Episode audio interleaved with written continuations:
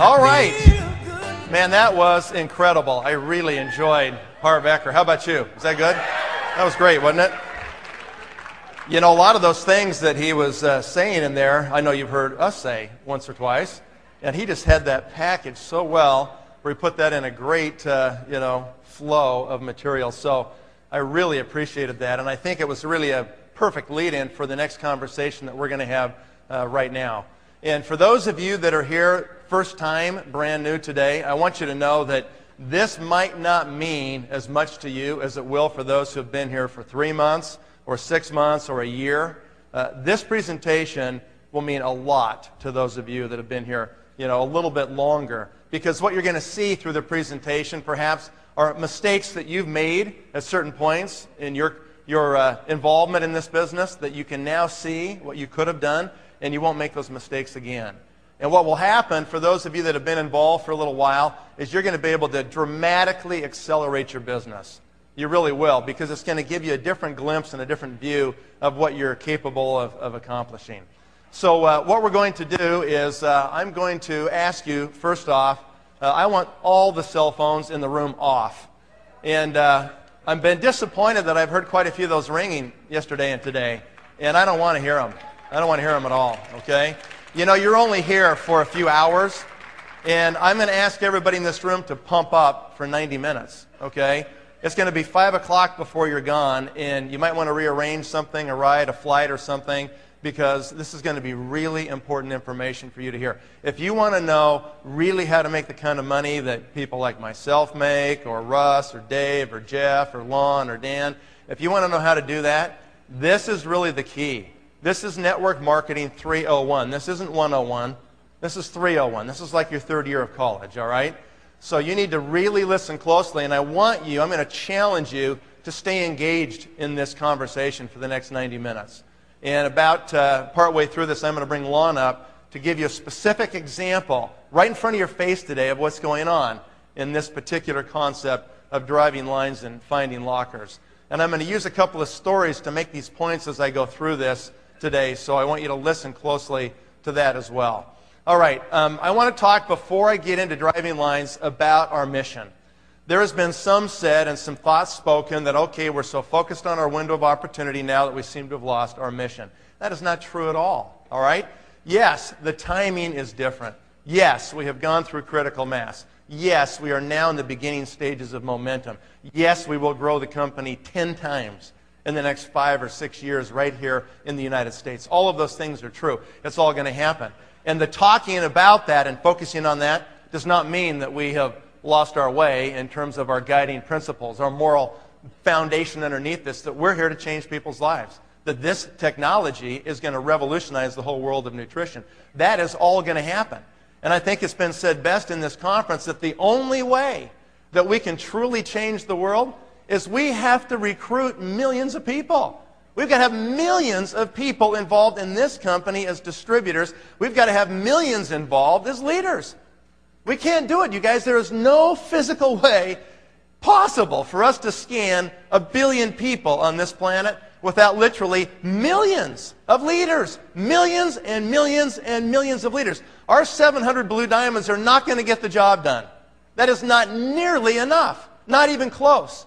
And what you have to start to think about is this is different than anything that's ever happened, really, in network marketing. The biggest company is Amway at, at 5 billion or something. That is literally nothing compared to what this is going to accomplish. No one has ever been positioned like this. No one has ever had this kind of literally dominating technology like we have today. No one's ever had the, the, the capability or the credibility that we now possess with products and science and, and technology to go out there and really make this kind of a quantum leap. It's really uh, like I told you on Thursday night about the fly buzzing against the window pane, trying to make a breakthrough, and its utter futility. It's a strategy that will kill, as the story goes, right? We have to think differently. We have to realize that we are truly in a completely different spot than anyone has ever found themselves in the entire history of this industry. That's truly where we're at.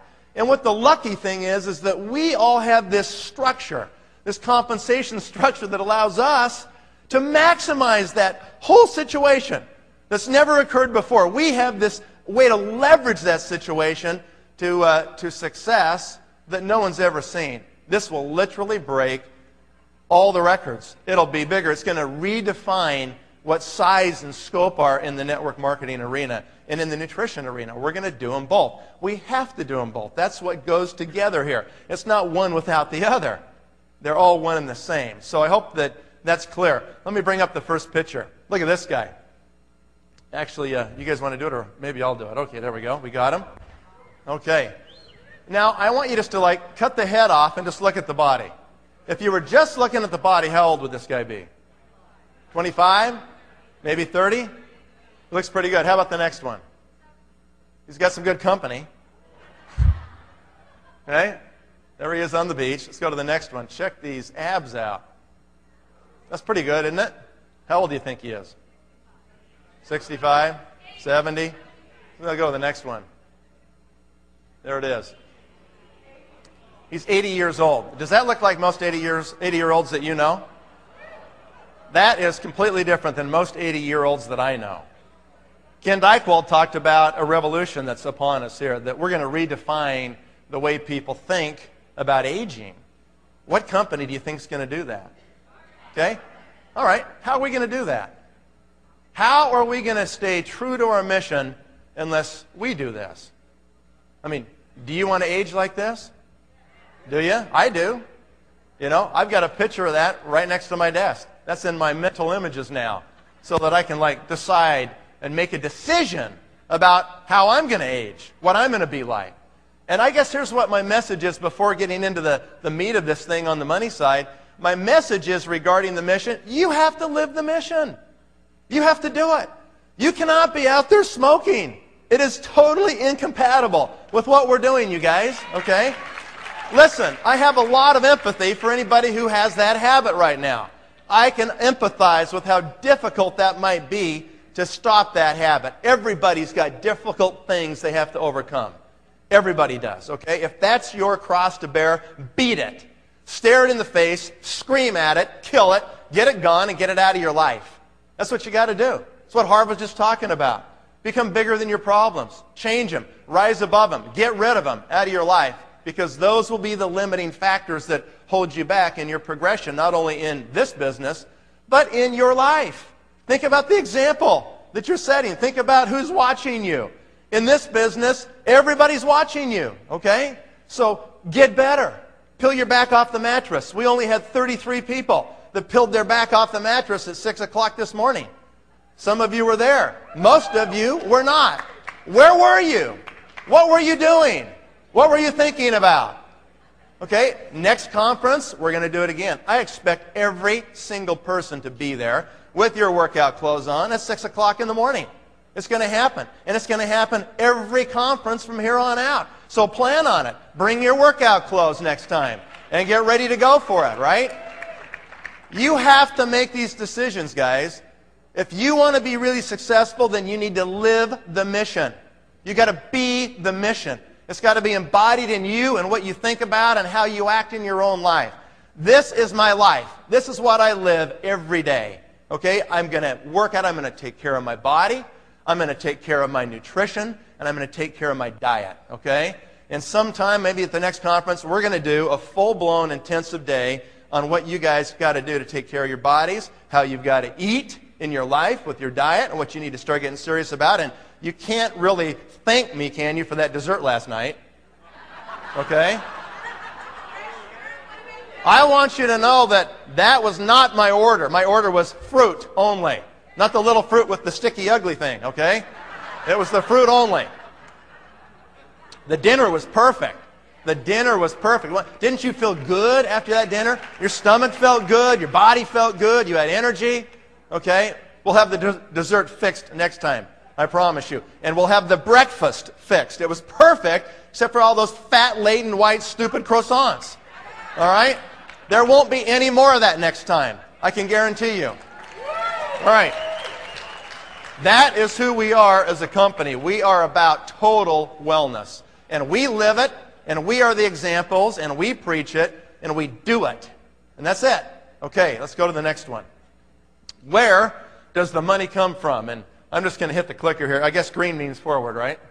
Okay, good. I want to stop right there. You need to learn how to do what I'm going to show you right now. You need to take an 8.5 11 by sheet of paper, okay, and turn it sideways and be able to draw those two lines. Can everybody do that? Yes or yes? Okay? Draw those two lines. And you're going to see in a moment what that represents. These are the three parts of the compensation plan. How many times do you think I've drawn those lines on a piece of paper? Over 10,000 times. Over 10,000 times.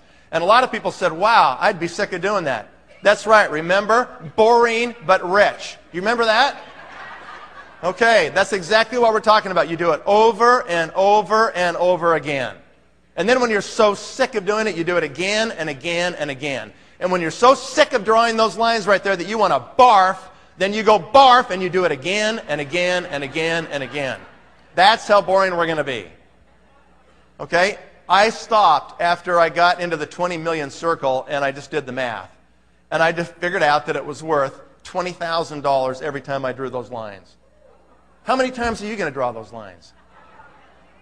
A lot, right? That's right. That's what you're going to do. And that's not a place you build a house. A lot. Okay, so let's go ahead and talk for this about this for just a moment right now. The front end of the plan is where we all started. Everybody in this room signed a distributor agreement at one point, became a distributor in the company, right? The middle part of the plan is where you become an executive. Everybody who is serious about this company must become an executive. You've got to move from distributor to executive or moving across the screen to your right. So the next thing we're going to do is we're going to then duplicate those leaders. And what it looks like in the end is just like that with all these things. Who's got a laser pointer, actually? I probably actually need to have one of those. So if you got a good torch, grab one for me, okay? All right, so on the front end of the plan, as a distributor, you're going to make hundreds of dollars a month. Literally, that's what most people will make there is 100, maybe $200, maybe 500 if they're really good. In the middle part of the plan, you're going to make thousands of dollars a month.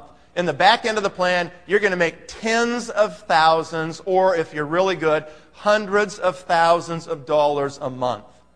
Now, when I first joined AT&T in one of my prior lives, what happened is that we used to get a new compensation plan, and I wasn't there very long because they really like hosed us there, so I was gone pretty fast. But, but when I was at AT&T, what we'd do on the first day of the year when they actually came out with their new compensation plan for the sales guys at AT&T, we would literally get a conference room, go in that conference room, and one person would read it, and they would highlight any of the bonuses. We'd take big pieces of paper and pin them all over the walls, all the way around this room, and we'd write down all the bonuses and how much we had to do to get those bonuses for all the products that we had to sell. We would then stop and analyze it and say, okay, where do we get the greatest return for our effort? What's the message that AT&T is trying to send to us as their salespeople through this commission structure this year? They're sending us a signal. Which products do they want us to sell? We knew which ones those would be by the amount of commission they assigned to those. And the more commission, the more uh, anxious they were for us to sell those products. So that's what we do. And we always made the most money because my team knew where the money was. If you don't know where the money is, you can't ever get there. You can't get the money if you don't know where it is. So where's the money in our plan? It's on the back end of the plan. Why are you doing this company, you guys? Are you doing it so you can have the bonus pool next month? Well, it's nice to get, but is that why you're doing this? No. Why are you here today? Why are you willing to make the personal, painful changes in your mind and in your heart and in your physical habits so you can live the mission. Why are you willing to do that? What is the reward? Long term residual recurring income in your bank. You are doing this so you can be free. That is why you're doing this, okay? You are doing this because of freedom. So you can be free from anybody who's going to control your life in any way, shape, or form. So you can be free from disease. So you can be free from your mortgage so you can be free to have an energetic body to move and live and do the things you want to do in your life. You're doing this so you can be free. So you never have to look at the price on a menu again. Okay? You're doing this so you can be free. That's why you're doing this. The only way that you can get that freedom, you guys, in all aspects here, is you have to hit the back end of the plan. And specifically, you have to become at least a blue diamond in this company. That's what you've got to do to have that level of freedom and control in your life. So, really, in essence, what we're talking about here is that you have to go from the front to the middle immediately. Anybody who's here that has not yet filed your letter of intent, you need to do that today. That's an executive ruby order. You get that done today. You get that LOI in today. You need to learn the term LOI. You need to like burn it in your brain. It's all about LOIs. It's yours first, and then it's everybody in your downlines. And so what you do is you move to the middle. And as soon as you become an executive, then what you're going to want to do is you're going to want to break people away from you. Now, some people say, why would I want to do that? I'm getting 9 to 15% when they're in my circle group. And if they break away, I only get 5. So why would I want to do it? It's not in my best interest to break them away. I'm just going to keep them under my own little wings. I won't even tell them they can become an executive. Fatal mistake, okay? Let me disabuse you of that thought process right now. You do not want to be doing that small thinking. You want every person possible to become an executive in your downline. Plenty of people will never go through the painful changes and change their mind to become an executive or beyond. You'll have plenty of distributors that will just stay there. You don't need to like encourage them to stay there. What you've got to do is encourage them to move on, to become a leader in this company. And so you create executives and then you spin them out to the back end of the plan over here. And this is, you can hardly see that. I apologize. But you're going to take them from here in the middle and spin them over here. Just spin them out and spin them out and spin them out and fill up the back end of that compensation plan. The only way you can fill up the back end of that plan with all those 5% right there, the only way you can do that is you have to become an executive factory. You understand that? Say it with me. Okay, good. See? Harv's teaching me. Okay. You've got to become an executive factory. You've got to create a situation that just cranks them out. You've got to learn to manufacture executives. How do you do that? It's called the system. The system is what creates executives. And the faster and cleaner you can teach the system, and don't put the barnacles on it, and don't change it, and don't slow it down going through the water. Let it glide. Let it be smooth. Don't change anything, right? Follow the system. That's all you have to do. And you will create executive after executive after executive. When we look at the commissions that come from doing this, they're significant, right? On the front end of the plan, let's just, let's just say, for, for, uh, for grins, that you made $100,000 in a month. Okay, let's just say that you did that. And these slides are just mine. Okay, these aren't the company slides. I'll do the financial disclaimer right now, all right? These have not been sanitized through the sales prevention department. Okay? This is just the straight poop, you guys, okay? I'm telling it to you straight. I am not going to pull one single punch at all today. I'm going to hit you right between the eyes right now. You're going to know exactly what you've got to do to make it big in this company. You can make a $100,000 check in this company. And if you were to do that and you broke your check down by front, middle, and back, then you can see where the money really comes from. About $1,000, if you're in the performance bonus pool, could come from the front end of the plan. You will not get that if you're not in the performance bonus pool. It'll be like 100 or two, okay? In the middle part of the plan, you'd make, say, like 4,000. But on the back end of the plan, you'd be making $95,000. 95,000 out of a $100,000 bonus check that I get comes from the back end of the plan, from duplicating myself, right? What is the message the company is trying to send to you by this payment structure? What's the message? Fill up the back end, and here it is in specific terms. Here's the message. They're saying to you, we're willing to pay really big money, really big money for leaders of leaders. Not leaders of distributors. Not leaders of just a few executives, right? Leaders of leaders. You know, I've got racehorses in Kentucky. I like those thoroughbred ponies. Okay? And the racehorses have a different level of success too.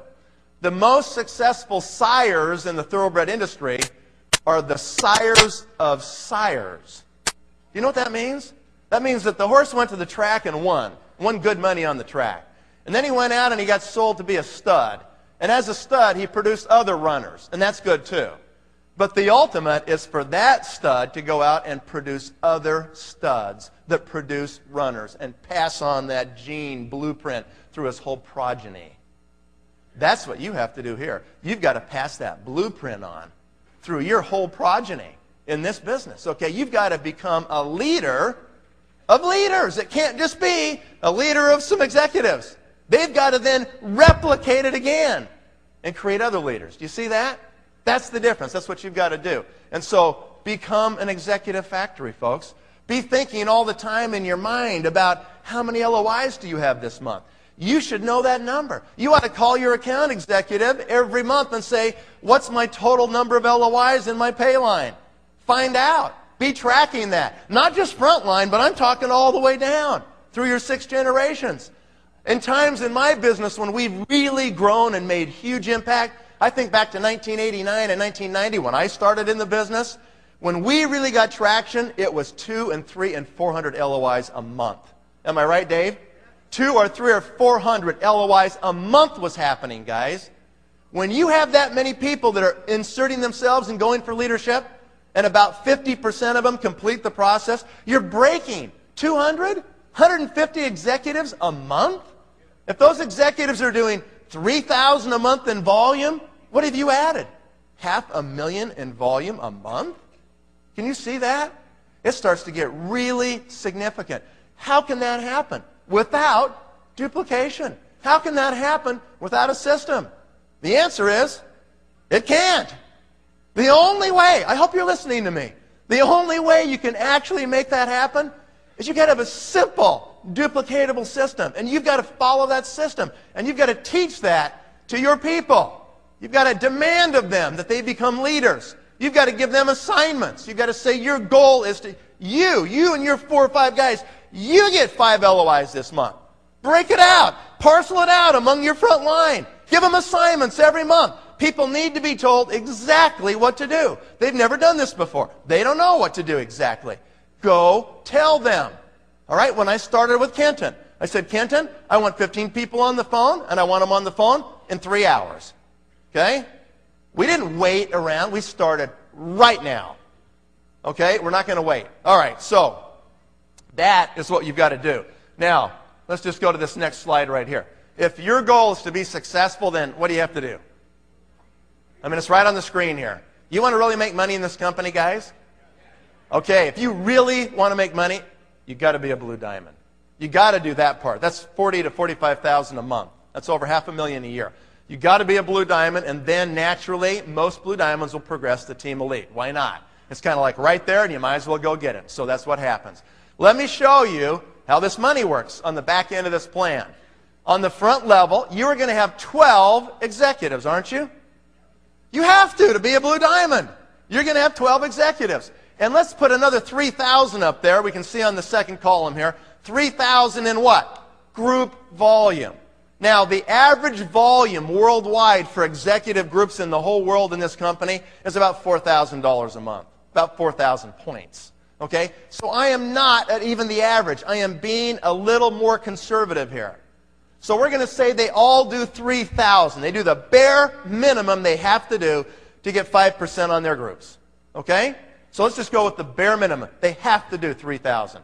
12 groups doing 3,000 is 36,000 in total volume on your first level of breakaway executives. And you're going to get 5%, right? Where did that 5% come from? Anybody know? Where did it come from? Right here. It's that top one right there. And I don't know if you can see that or not. That top one right there is where that 5% comes from. Okay? Those of you that are brand new, just hang in there. Okay? You're going to see how this works. So that's your first level. Now, here's what happens. On your second level, you're going to eventually end up with 24 executive groups on your second generation of leaders, of executives. How does that happen? Does it happen where somebody goes out there and they always get two people each and then the next get two? I can't stand these multi-level guys that go on their little presentations and stand up in front of the room and go, and two times two is four, is eight, is 16, is 32, is 64. It never works like that. Ever. Don't ever count on that. That is not how it happens. Let me tell you exactly how this happens. One, one of these 12 right here at the very top, one of those 12 on your front line will want to become a blue diamond themselves. That's what will happen. One out of the 12 will become a blue diamond themselves. They all by themselves will get half of those 24 people on the second level. They'll get half of them. They have to, to be a blue diamond, right? And some will get six, and some will get three, and some will get two, and some won't get any. They'll just kind of stay there as executives, and they'll stay there a long time. I've got a guy in Denver, Colorado, that I've never even met, who's an executive on my front line, and he buys $500 of Nutriol every month, for, you know, every month. He's got a little hair salon, 500 a month, and he does like 3,200, 3,800 a month, every month. He's done it for like 15 years. Okay? He was down line four or five levels, and he eventually just kind of rolled up, and that's what's that. That's there. Okay? Some people will just stay there. That's just the way it is. That's okay. That's volume. We'll take that every month, right? Half of those come from one good person on your front line. Okay, so the net result is you end up with 24 executives on your second level. 24 executives doing 3,000 each in volume is 72,000 in total group volume times 5%, which is that second 5% number we had, just down below, is $3,600 in a month, right? You got to stop and look at those two and say, you are kidding me. I become a blue diamond. I did all that work for 5,400 bucks a month or whatever. No, you're still getting paid in the middle. You're still getting paid on the front. You're just now accumulating permanent income. The front is temporary. The middle is temporary. The back is permanent.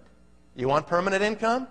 You got to get to the back. You got to fill up the back end of the compensation plan. All right? So that's the second level. And let's just kind of run this out so you can see how it works. On the third level, over time, you will have 48 groups, executives. 3,000 each is 144,000, 7,200 on that level. On the fourth level, you're going to have 96 groups. On the fifth level, you're going to have 192 groups.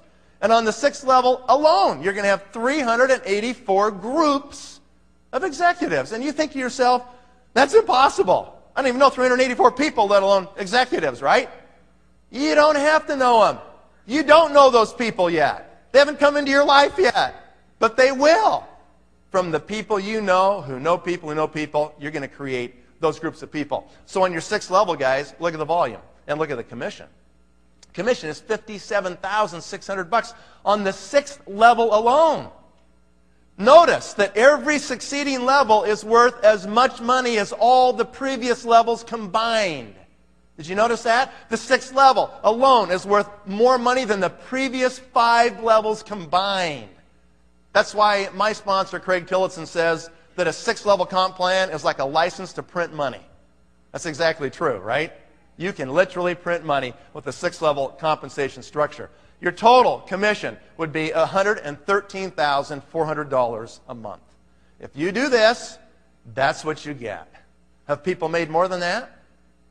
Absolutely. I'm making more than that every month. Okay? Have people made less than that? Absolutely, right? We'll talk about that in just a second. Before that, I want to put a red line in here. Okay, what's that red line mean? This is to illustrate for everybody in this room the difference between a three level pay plan and a sixth generation pay plan. There's a little company not far from here called Herbalife. And Herbalife has a three level breakaway compensation plan. Yes, they do have other bonuses, some infinity bonuses and things to be fair to the uh, compensation comparison, but I want to show you the real difference here. You want to talk about not bonuses, but permanent income? You want to talk about that? Let's talk about the real stuff. Permanent income, okay? They pay 5% three generations deep of executives in that compensation plan, if you built the exact same downline structure I'm showing you right here, the exact same, you would make about $13,000 a month instead of $113,000 a month. Because somebody just stops you right there and says, sorry, that's all we pay. You can't reach any of that down there. Now, some people say, well, why couldn't we get paid seven levels or eight, you know? Well, the company's got to make a profit and stay in business, right? If people come to you and say, we pay to infinity, Go, no, you don't. Yes, we do. We pay to infinity. No, you don't. You can't pay to infinity. You will go bankrupt, right? If we paid 20 levels deep at 5%, how much is that? 100% of all the money that came in the company, how do they live? They can't. No one pays to infinity. You understand that? It's impossible. They'll be bankrupt. Okay, so now that we're straight on that, some companies like Amway, Amway pays three levels, but they pay 3%, 2% on the second level, and a half a percent on the third level. Is that a hose job or what? if you are going to go through the trouble to put yourself into this very challenging environment called Pharmanex and network marketing, if you're going to go through the personal growth and stare it in the face, have the courage to say, I am going to change. Because that's what it's going to take for you to change to be successful in this opportunity. If you're going to go through that much effort and that much trouble, wouldn't you want to be in a place where you can really get paid? Sure you would. And this company pays it out, you guys. Now, some people say, well, you know, why can't we have that plan just a little bit different? Why can't we pay a little bit more in the middle? Or why can't we pay more to all those poor distributors on the front? There's not enough money to try to make all the distributors rich. And you know what? They don't deserve it yet. The fact is, they've got to go through the growth and change. They've got to prove they can become a leader. And this plan has proven itself over time to be the most lucrative dynamic plan ever in the history of this industry. Period, you guys. You are in the perfect place to make this thing happen and make it happen for yourself. All right, now let's go ahead to the next slide. You might recognize some of these average incomes right here, right? You can see all the way down from gold to lapis to ruby, emerald, diamond, blue diamond, and team elite across the top. And you can see that if you're a blue diamond last year in the United States, actually 2004 numbers, you made $528,000, right? And how much is that? About $45,000 a month. Is that worth it? You think it's worth it to be a blue diamond? Okay. Yeah, it's worth it, believe me. And it can get a lot better than that. I got a question for you. $45,000 a month as a blue diamond is a far cry from $113,400 a month that I just showed you on the previous slide. So what gives? Was I lying then or am I lying now? Neither. I'm not lying at all. Okay? How come they're so different? This is an important question for everybody in this room. We publish the numbers. Okay, somebody just said the back end is not full yet. That's true. How long does it take to fully mature a sixth generation breakaway compensation plan? Is it a lot of work to fully mature it? How long does it take for you to find all your 12? And then for them to dive in and find their 4, 5, 12, 6, 8, whatever it is, or none.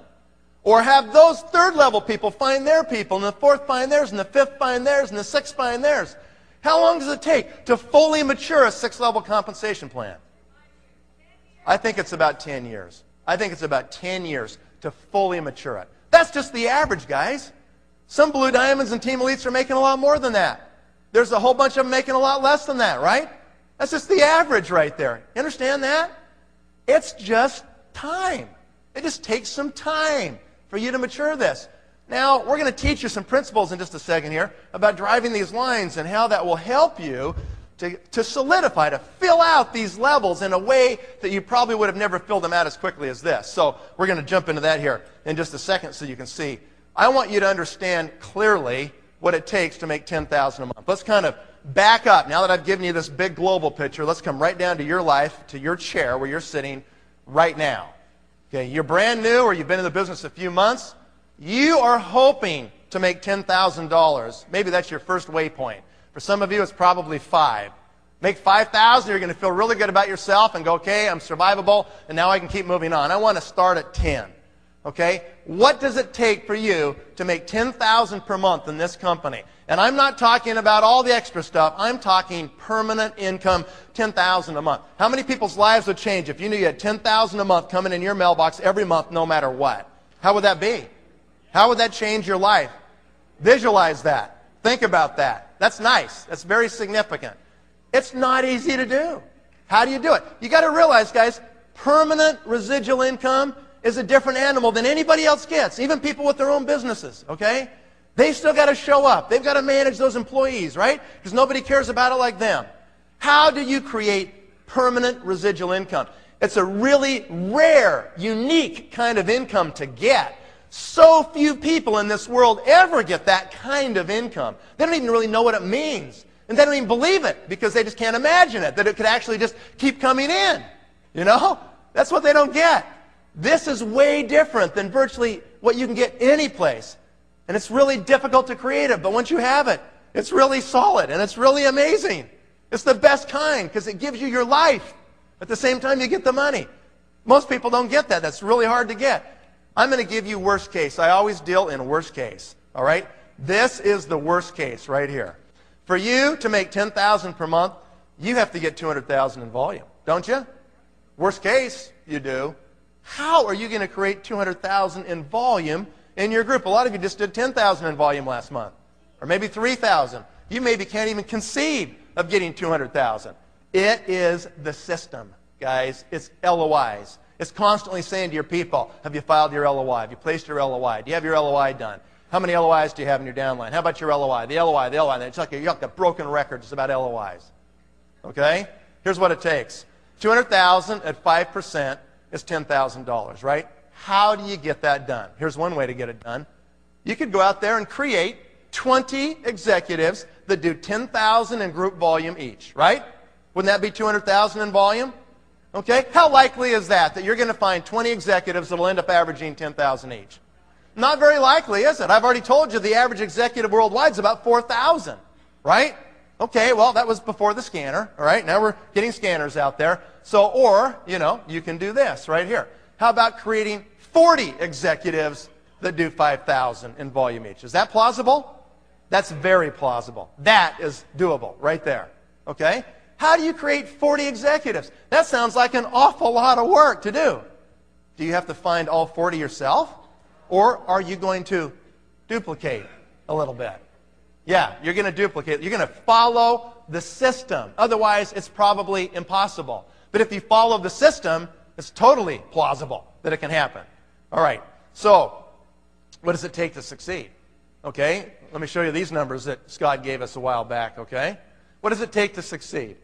On average, a person who signs up today takes three years to land at Blue Diamond status. Okay, people say all the time, and I know they've said it to every leader in this room, what am I looking for? Who's my profile? You know, tell me what they all look like. Are they all 38 year old females and they got a college degree and then they became Blue Diamonds? What is it? Okay, the answer is there is no profile. They come from every different walk of life. And so what you have to do is you have to go out there and just find motivated people, right? Do you understand the difference between trying to motivate people and finding motivated people? Those sound pretty close, but they're radically different. You are not here to motivate people. You're here to find those people that are already motivated, that have that fire burning so bad inside of them that they just gnaw. It's gnawing at them to be successful in life. That's who you're looking for. And all of a sudden you match them up with this vehicle, right? And they commit and they make the changes and they become blue diamonds. It takes three years on average for the average blue diamond. We can look in our computers and we can see that from the day they signed up to the day they landed there took three years. How many people do they have to sponsor? This is pretty interesting, isn't it? Okay? On average, the average Blue Diamond sponsors 151 distributors personally on their front line. 151! That's incredible, isn't it? How many weeks are in a year? That's on the screen. How many? 52. How many weeks in three years? That's on the screen, okay? There's 156 weeks in three years. So, on average, the average Blue Diamond sponsored about one person a week, every week, for approximately three years. Are you willing to do that? Do you know why people don't make Blue Diamond status? Because they won't do that. Is it worth it? to talk to enough people that you can sponsor a person a week and do that for the next three years? Is it worth it to do that for the next three years and then maybe five years once you're there to solidify it and build it bigger to average 45000 a month? What else are you going to do in the next five years that you could have 45000 a month of permanent residual income? Seriously. Tell me what it is, you guys. It's not real estate. Believe me, I did that one too. Doesn't work like that. You go close a deal, you're unemployed till the next closing. You try to close another one, you close it, and you get some money, and you're unemployed till the next one. Constant process of being unemployed till the next one. If you ever stop, it's over. Permanent residual income is really unique. Very difficult to find a vehicle that can even give that to you. And you're sitting in it. You're right here. I hope this is not lost on you. I hope you understand what it takes. So, you know, just to summarize on the slide, That's it. How do you do that? Eric said it this morning. Talk to three new people every day. Do the three foot rule. Anybody who clips your fingertips, you're talking to them. All right? Walk and talk, smile and dial. That's all you got to do, right? Just keep talking to people. Like Russ said, when the phone's off the hook, you're in business, right? I say if your mouth's closed, you're out of business. Your business is closed. Your mouth's open, it's going like this. Your business is open. We're paid to talk to people. We are paid to recruit. You should spend 90% of your time in the first several years recruiting. And don't worry about the ones who leave because you can't make it the right time for them. Most of the reasons people quit our company have nothing to do with our company. Did you hear me? Most of the reasons people drop out of our business have absolutely zero to do with our business. So don't take that personal. Don't worry about that. You're looking for motivated people. You're looking for people that it's the right time in their life. Something has changed in their life. And all of a sudden, they're ready. They're sick and tired of being sick and tired. It's gnawing in their gut. They're looking, they're open, and they want it, and they're going to do it. All right, so what's a power line? Anybody know what a power line is? This is not one of those big lines on that tower suspended behind your house. Okay? There's a different kind of power line. What is a power line? Okay? A power line is this. Here's the definition right here. It's one leg of your business that runs to over 10 levels deep of executives, ultimately with blue diamond on top of blue diamond on top of blue diamond all the way down that line. That is a power line. If you can learn how to develop power lines, you can get really rich in this company. This is a technique, and it's a technique that dovetails, it kind of interacts with two really key parts of our compensation plan. And these key parts are ingenious. On the surface, most people look at it and say, that seems a little tough. These are the two key components that really move people, that really motivate them. And you need to understand them. And most of you have never understood this part. And you've got to listen close and you've got to write down these notes today as we go through this. Let me tell you what's happened to me with these power lines. Okay? What's a power line worth? One power line. I had a lot of people come to me last night and said, you know, what does it take to really be successful? How many people are you talking about? One. All you need is one really great person. That's all you need. You know, what if you would have sponsored Dan McCormick? Would you like to do that? What if you would have sponsored Lon Wardrop? What if you would have sponsored Peter and Carew Bannister? Okay? I mean, just for example's sake, there's a whole bunch in the room we could say that about, right? What, it, just, it just takes one really good person, you guys. You want to know the reality of it? Let me give you the, the straight facts here. The reality is most team elites and blue diamonds in this company have one power line. They've got one line that just took off and has made them their money, made them millions of dollars. That's the truth of it. If they have two power lines, they're really lucky. And you know why that is? Because most blue diamonds had no prior network marketing experience. They didn't know what to do, and they weren't that great at recruiting or presenting in the beginning. And what they did is they just slammed them against the wall. One a week. Wham! Will he stick? Boom! Went to the floor. Grab the next one. Wham! Will he stick? Boom! That guy went to the floor. Next one. Wham! Will he stick? Boom! He went. Oh. Next one. Wham! Oh, that guy's stuck. What do you know? That guy's scrambling up the wall. He's fighting, you know? And so it's just sheer numbers, isn't it? Sure it is. It's will they stick or not. And so they just plow through the numbers. They're really good recruiters. And maybe that's the best thing we can say to everybody here is just look at the numbers. Maybe that's what it's going to take for you. Now, honestly, for me, I didn't really do it like that. I had been in two companies before this one. I was kind of really prepared. I kind of knew what I needed to do. I didn't have to go through that previous four years of learning curve that you have to go through if this is your first experience. I spent four years, two in one company and two in another, learning this business. Okay? That's why I could go so fast in this one, guys. You know how lucky you are that you found the one right off the bat? My first one went bankrupt. My second one went bankrupt. That's not very fun, right? No, that really stinks. You don't want to do that. It's like a meat grinder. Bring all your friends in. All you guys, this is great. Come on in here. To grind them up. Oh, man, your leg came off. Your head's over there. That's too bad. And so, you found the right one right off the bat. How lucky is that? You are unbelievably lucky. You really, truly are. You have to get it. So you get serious about it and make it happen. What I did when I started recruiting is, you guys have heard my story, I sponsored 33 people the first year. 33. That's a little less than one a week, isn't it? That's one about every week and a half. I didn't do them like that. I sponsored a bunch of them in the first three, four months. Okay? I wanted to see who would play the game. At the end of that first year, 20 of them had, in essence, quit. Oh, they weren't out of the company, they'd buy product and stuff, but they weren't going to be executives. I didn't spend any time with them. Do you have time to spend with people that aren't going to be executives? No. Time's your enemy, guys. Most of you start part time. You have no time. You got to be really jealous about your time. You can't let anybody waste it. All right? You've got to be very focused on who you're going to spend your time with. That's what I do today. I train myself in those days, and it's a habit that I've acquired and you need to acquire. I listen to everybody. When you call me, I listen to the tone of your voice. I look in your eyes. I'm watching you. I'm watching your actions. I'm seeing who's really serious because I've got to make judgments about who I'm going to spend my time with. I don't have time to spend with everybody in my downline. I got to decide who I'm going to work with, who's got the greatest potential for return. That's really the way it is. And so I'm making judgments all the time. I'm listening to you. I'm watching you. I'm looking at your actions. I'm listening to the tone of your voice. Don't call me with that nasal voice, okay? Nathan, it's really hard, you know. I don't know if I can do this not. Okay? If you give me that nasal voice, I will give you dial tone pretty fast.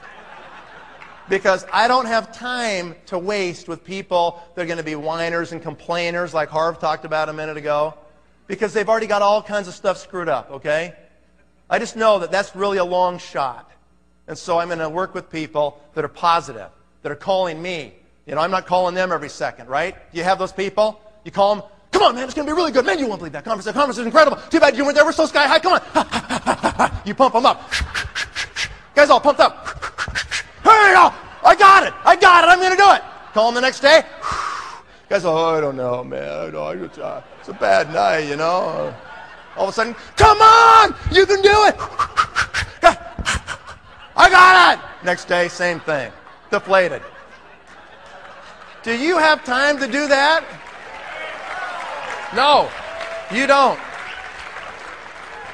You do not have time. They will suck your energy out of your body. They will suck you dry. Do you get that? You've got to guard your attitude like a big dog.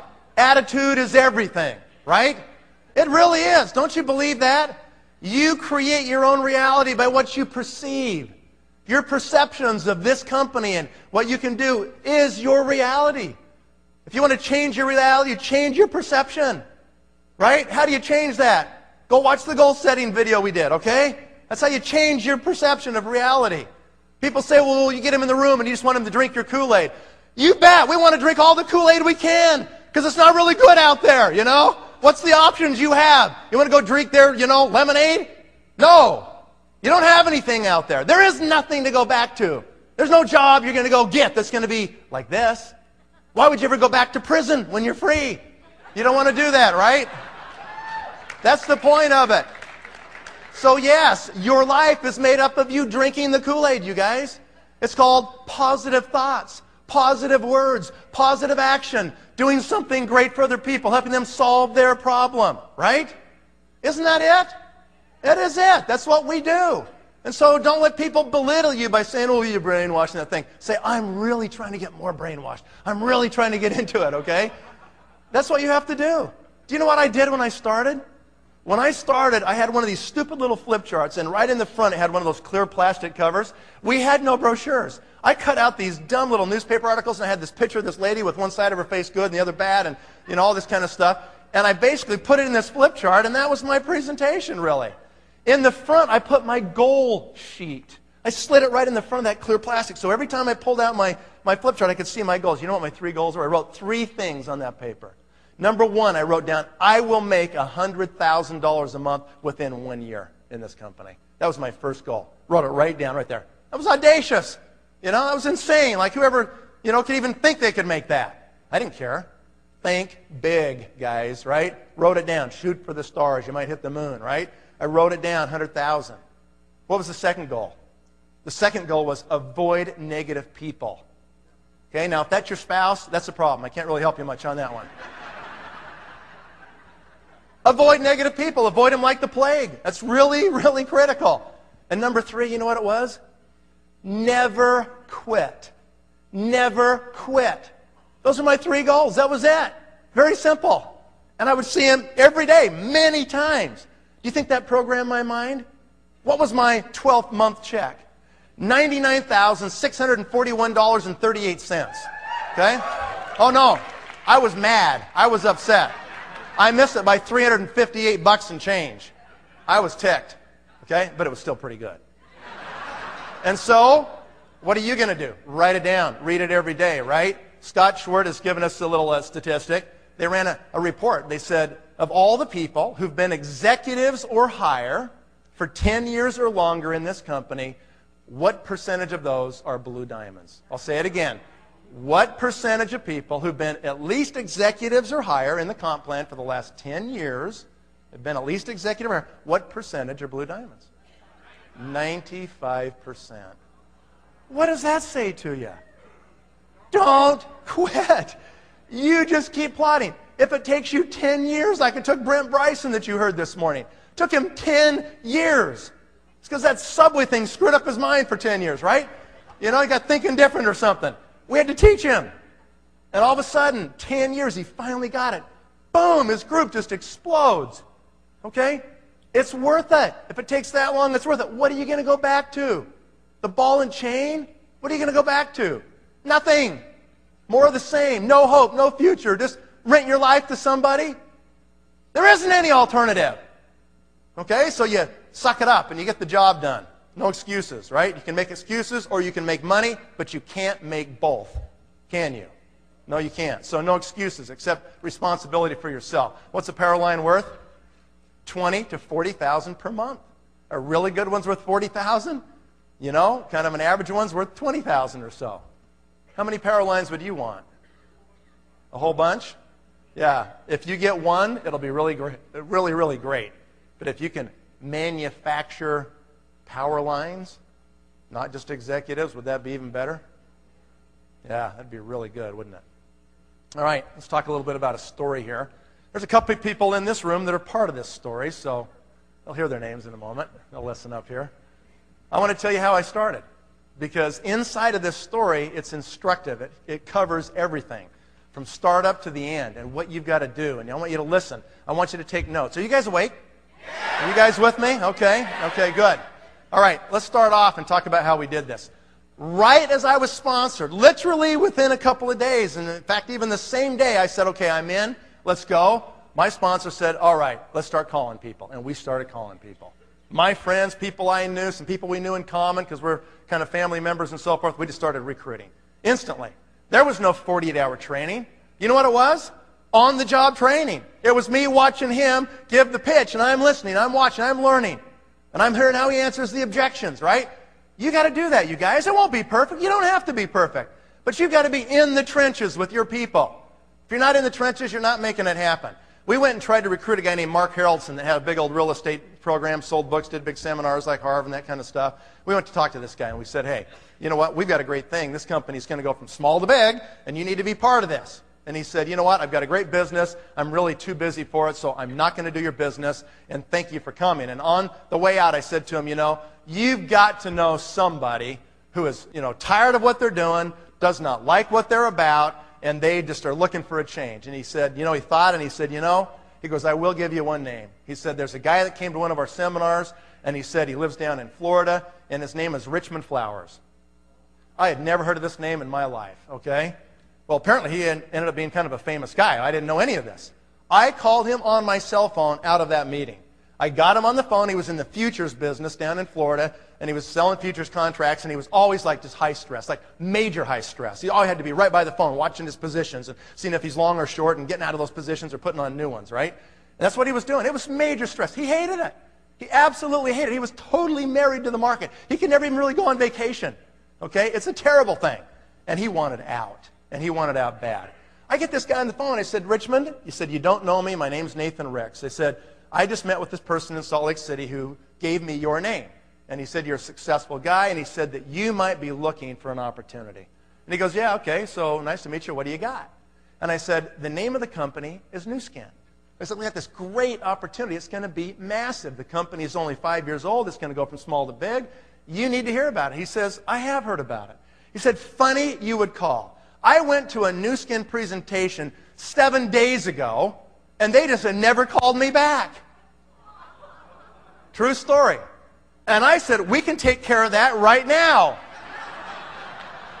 I put him on the phone with the company and signed him up on that phone call. And that day it was a $250 little skincare package in a blue bag, all shrink wrapped together. And I got that thing out in the mail to him. And before we hung up, I said, Richmond, do you really want out? I said, listen, I just started this thing, but I am dead serious. I am going to kill this thing. I said, I'm looking for my leaders. I said, are you serious? I got to know. Because I'm not going to waste my time with you if you're not serious. I said, if you're really serious, can you, can you guys hear my posture? I'm not going, oh, will you do it? I mean, would you, would, would you consider working with me? I don't talk like that to people. I say, I'm picking my team. You know? Do you want to be? Listen to those words. Write them down, you guys. I'm selecting my generals. Okay? And I said, How serious are you? Because if you are, I expect you to call me every day. I want to do two or three three way calls every day, and we are going to build your team. And he said, I'll do it. And he did it. And he called me two, three, four times a day. He really wanted this. He saw it. He was serious about it. Okay? One of the people we talked to one day was sitting right there. Is sitting right there. Paula Cook. Okay? And so I'm just going to like hit my clicker here so you can see how we're doing this, right? Okay, so we got Richmond. There he is, right there. And we start calling his people. We called people all over Tennessee and all over Alabama where he grew up, Dothan, Alabama, and people he knew in the futures business all over the place. And Paula was an interesting person that Richmond actually knew, okay? And Paula was working for this really great airline called Eastern Airlines, okay? And I'm not sure how the whole story went. My memory's a little vague, but the reality is, the long and short of it was that Paula wasn't so intrigued in the beginning. You know, I've got this great company. They'll never go out of business. They're just awesome, you know? Well, it didn't take very long, and they were out of business, okay? And Paula became interested in our company. And so Paula got sponsored, okay? And Richmond had Paula right here, and we started working down line. And so all of a sudden, this has been about two months, and Richmond says to me, let's go to Dallas, Texas. He said, I used to play for the Dallas Cowboys. Wow, really? You're pretty famous then, huh? And so he says, I know quite a few people there. Why don't we go over there and we'll start to work on some people that I know in Dallas? And so we both agreed, and this was August now, and I signed up on June 15th of 89. This is August, early August. I've been in the business, you know, six weeks or something like that. Richmond is already ripping along in this thing and becoming an executive. And so we decided we're going to fly there. How, how, many of you have talked to somebody on the phone for six weeks or maybe a long period of time? You worked with them on the phone all the time, and you form a mental image of what you envision they look like. You've never seen them, but based on their voice, you have this image in your head, right? I, I envision this big football player guy. You know, football, Dallas Cowboys and all that. So we decided we'll meet at DFW Airport this one day. We both fly in. He comes in from Miami. I come in from Salt Lake City. We've talked to this guy who said, okay, I'll set up a meeting and so forth, and we'll get going. And I'll just put his name on the screen. His name is Bob Creech. Okay? So there's Bob Creech. And Bob was in the oil futures trading business down there. And so we went down to do a meeting for Bob. And Bob's got it all set up. We fly in there kind of about afternoon, 1, 2 o'clock. We drive down and we finally meet each other at the, uh, at the terminal. And he got there before me, so he's waiting for me. And I come off the jetway and I'm kind of looking around and he goes, Are you Nathan Ricks? I said, Are you Richmond Flowers? this little skinny guy, you know?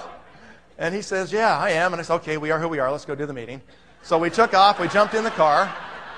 It was kind of weird. So we jumped in the car and we go down and we have a little meeting at Creech's office and he's got a couple guys there. And he's winding down the day trading, and we decide to go to dinner, and then we're going to go to this meeting at this Hampton Inn off the LBJ freeway. And he's got this little teeny room rented, about 40 people in the room, and, and it's all set up for that. And I've never really done like a large meeting out of town. You know, I've done a few in town and a few at the offices we have there and so forth, but I've never really done this on the road. I have no slides. I have nothing. I've got this little flip chart. That's what I've got. And so we basically get these guys in the room. It's about 7 o'clock, and they're all kind of showing up. And I'm thinking, all right, pretty good looking crowd. So Creech stands up and says, hey, we got Richmond Flowers here. You know, he should play for the Cowboys. And some of the people knew his name. And yeah, and so he's a big stud. So he walks up there, and, you know, he gets in front of the room, and he starts telling them about the Cowboys. And they're all kind of doing this Mel bonding thing. You know, okay, that was good. And then he says, now we're going to tell you about the great business. And I got Nathan Ricks right here. Nathan, take it away. And so I'm thinking, oh, okay, So I jump up and I go, man, I'm really excited to be here. We're going to tell you about the hottest thing you've probably ever seen in your life. And I pull out my flip chart and I, I'm literally walking around the room like this. I'm showing people. I see that, see this, you know? Look how cool this is. And look at this lady's face and all this stuff, you know? And then here's the compensation plan. And it was about 30 minutes and it was getting pretty old. I was terrible. I was terrible. It stunk. And these guys are looking around like, when is this going to be over? They're looking at their watches like, well, Richmond is back there talking to a couple of guys, and all of a sudden he figures out what's going on. Why are these guys looking at their watches so much? Besides, it's a terrible presentation, but. And he figures out, because they invited him to go, that Creech didn't invite far enough in front of the meeting. And so, kind of the last minute, he remembered we were coming. And so he told all these guys he'd buy them drinks after the meeting if they all just showed up. So they were really there to get drunk, not really to listen to us. Richmond can be a little hot headed, okay? He explodes. I mean, he is really furious. He basically drags Creech and throws him through the galleyway doors like these that go into the back kitchen here. And he's got him pinned against the wall back there. And I think he's going to hit him. I'm not quite sure what he's going to do to this guy. And he is hot. He goes, you, you have me fly all the way over from Miami? You have Nathan fly down from Utah and you just tell these guys to show up so you can get him drunk? I mean, he was literally, I thought, going to pop the guy. And Creech is basically freaked out and he's saying, okay, listen, listen, I can fix all this. It's okay. It's okay, Richmond. he says, I know Danny White. I know Danny White from the Dallas Cowboys and we can get a meeting with him tomorrow. Richmond's a cowboy. He kind of like, okay, all right, and he kind of lets him go. I'm thinking, oh, good, altercation over. This is good. And he says, okay, but you better set it up. Creech goes, I will. I'll set it up. Don't worry. So meeting's over. We go back to the room. We're talking. We actually recruited a guy in the elevator on the way up who became an executive. Okay? Three foot rule, man. They clip our hands. We're talking to anybody.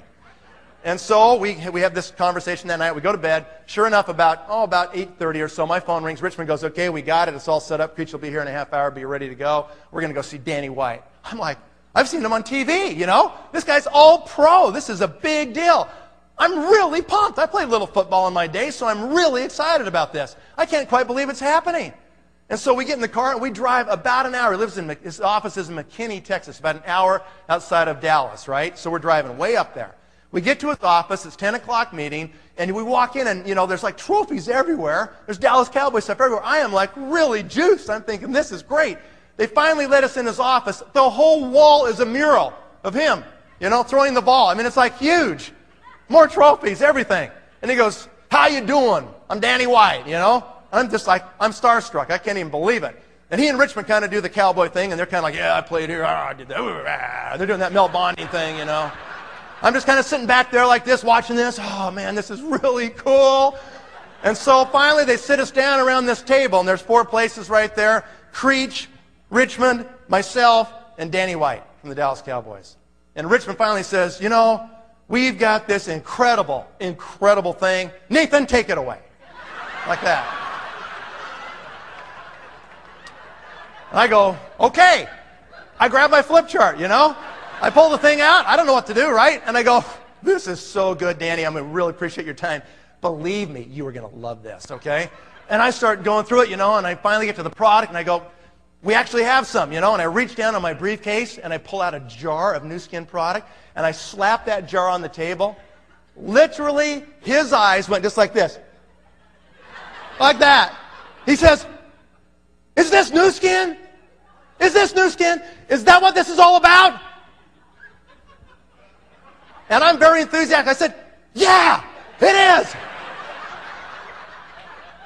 He goes, I don't believe this.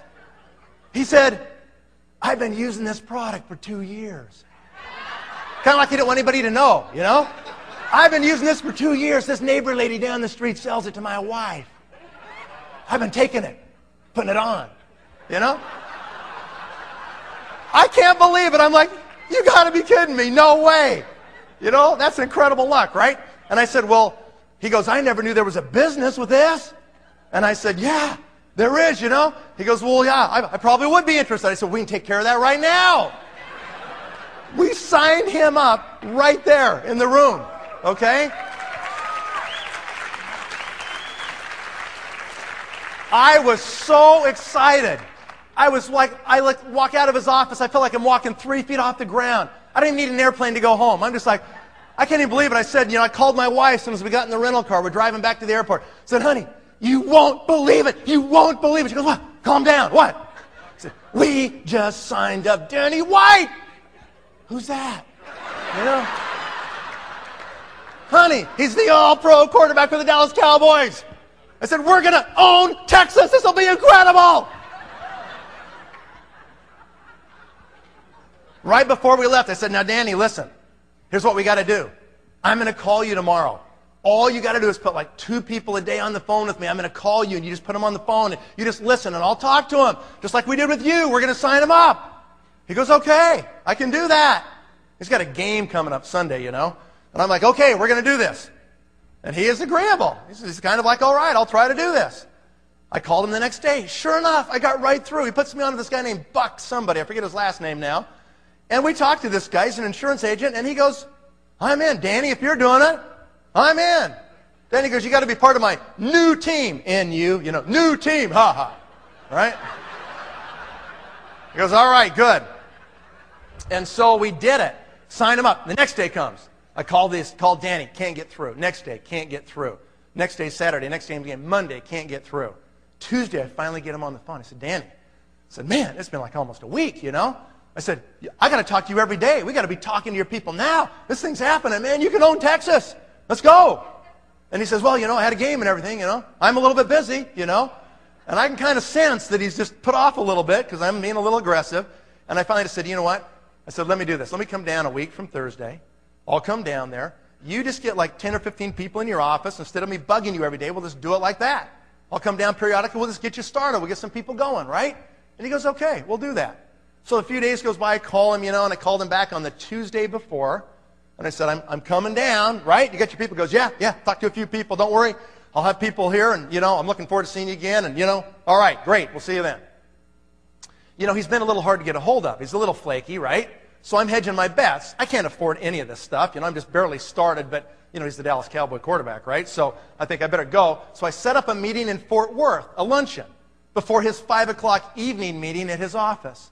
I fly in on Thursday. I get the rental car. I go to the luncheon. It's awesome. We have like 30 people there.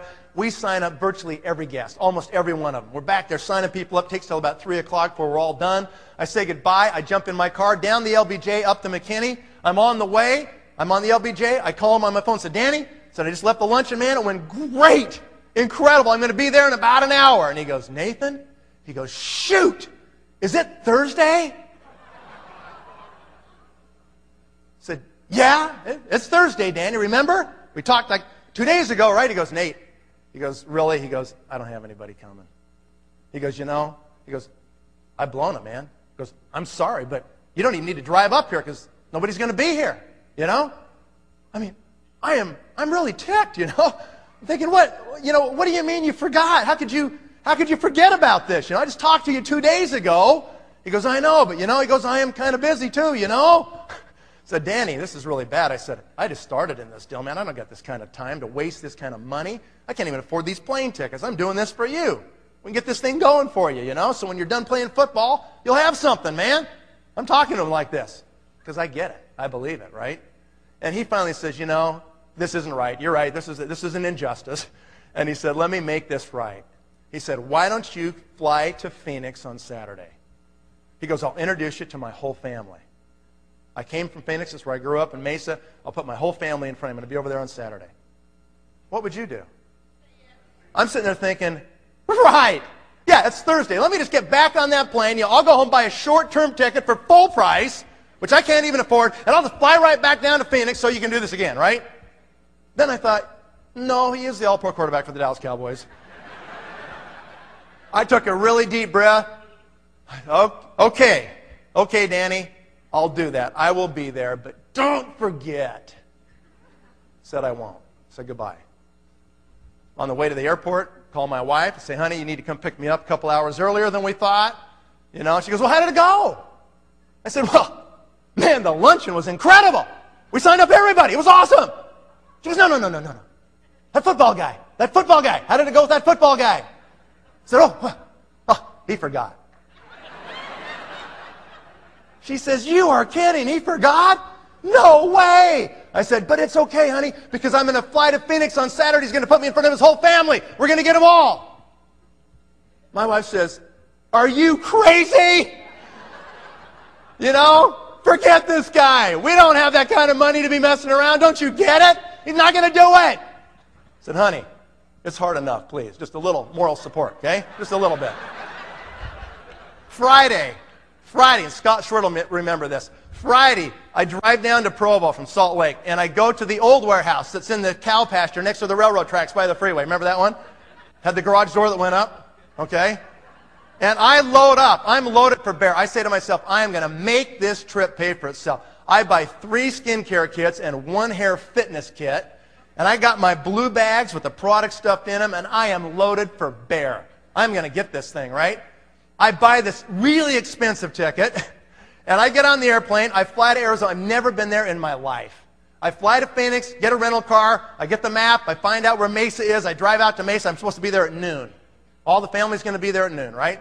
I get out there and I drive down this street in front of the house where I'm supposed to be, I think. It's about quarter two, and there's not one car on the street. Nothing. I think this can't be right, you know, so I go around the block, drive around again, come back, you know, it's about 5-2 now, and I'm looking, I'm thinking, well, no cars, but this surely has to be the house. I decide to gather up my briefcase. I got my four blue bags. I got all this stuff. I haul this stuff up, and I set it down, ring the doorbell, ding dong, and it took about, you know, half a second, half a minute, and this lady, this older lady, opens the door, got an apron on and everything, and, and I said, hello. I said, uh, is Danny White here? She said, no, he's not here. He's not here? She goes, No, no, he's coming. She said, Now, he said somebody would be showing up here today that I should expect. She said, Let me see. You must be the Nu Skin man. what did I expect? I've got all these bags around me and stuff. I said, No, I'm the Avon lady. Can I come in, please? She invites me in. I've got all this, this stuff, you know, and I walk over into the parlor. It's kind of an older house. And I'm sitting in the parlor, and back behind the wall, there's the kitchen. Back in here, and I can see the kitchen table here from the parlor, you know. And I'm sitting on the couch, and she's kind of cooking up this storm. This huge meal is going on in here. I find out that everybody's coming for lunch. They have really no idea there's a meeting. This is taking on shades of an Amway presentation already, right? And so all of a sudden, I'm just sitting there and I'm waiting and I'm thinking, you know, a couple minutes goes by, she's making small talk, trying to make me comfortable, and I'm talking to her and so forth. And all of a sudden, the back door over here, they've got this carport that's been converted to a family room. The back door of that carport goes wham, and I can hear it hit the wall. And all these little kids come running, streaming, and I see them pass right in front of me. Grandma! They're climbing on Grandma. You know, they're really happy to see her. Here come the beat down parents walking behind, their hands dragging on the floor like this. As soon as the parents come through where they can see me, they kind of see me out of the corner of their eye and they, they look over and they say to her, Who's that? And she goes, Oh, that's the Nu Skin man. Don't worry about him. He's just sitting over there. How you doing? Nu Skin man. Good to see you. I mean, just insult to injury. Happened like three times. I mean, everybody's showing up now, you know? About five, ten minutes late and everything. And I'm thinking, where is he? I'm ready to kill this guy. Finally, he shows up, and they're like, oh, Danny, oh, the big stud's here. And he's, hey, how y'all doing? You know, shaking hands and everything. Oh, it's a great pass last week. Yeah, I know, it was good, yeah. You know, so he's doing this whole thing. And finally, he sees me over there and goes, oh, Nathan, oh, good, man. Glad you made it. Almost like he forgot I was coming again, you know. Good, yeah. And he says, hey, y'all. He says, uh, this over here is Nathan Ricks. He's with this Nu Skin company and we're going to eat real quick, and then he's going to kind of tell us about it. He said, I'm not really involved in it. I'm just kind of looking at it. I was like, you wimp. What are you talking about? You signed up. I didn't say that, but I was thinking that. They eat pretty quick, you know, kind of get the thing done. And then, all of a sudden, it's kind of time, and I'm pretty nervous, you know. I mean, this is it. It's going to do or die right now. And they've got this, you know, homemade family room over here. And Danny starts grabbing his dad, and he grabs his sister and his little brother and everything. And I notice there's this guy the whole time who's been sitting off in the corner over here. It's like he's antisocial. Everybody else is there doing their thing, and he's just kind of sitting over there by himself eating and not even really interacting with anybody. Got a whole bunch of kids in there, and his wife's in there, but he's just a loner. And I look over there, and I'm thinking, man, what is wrong with that guy? You know, I'm kind of watching him a few minutes. And finally, Danny goes over and grabs him. You know, I found out later this guy was a contractor out there in the Arizona sun for 20 years. I mean, you know, his face is just beat to death. I mean, talk about hammered skin and everything, you know. And he's sitting over there angry, you know. And so Danny just kind of grabs him. He's got this great big huge arm. He goes, Come here, Scott, just come in here. And he just grabs him, just kind of sweeps him into the room with this big old arm. And he goes, What do I want to go in there for?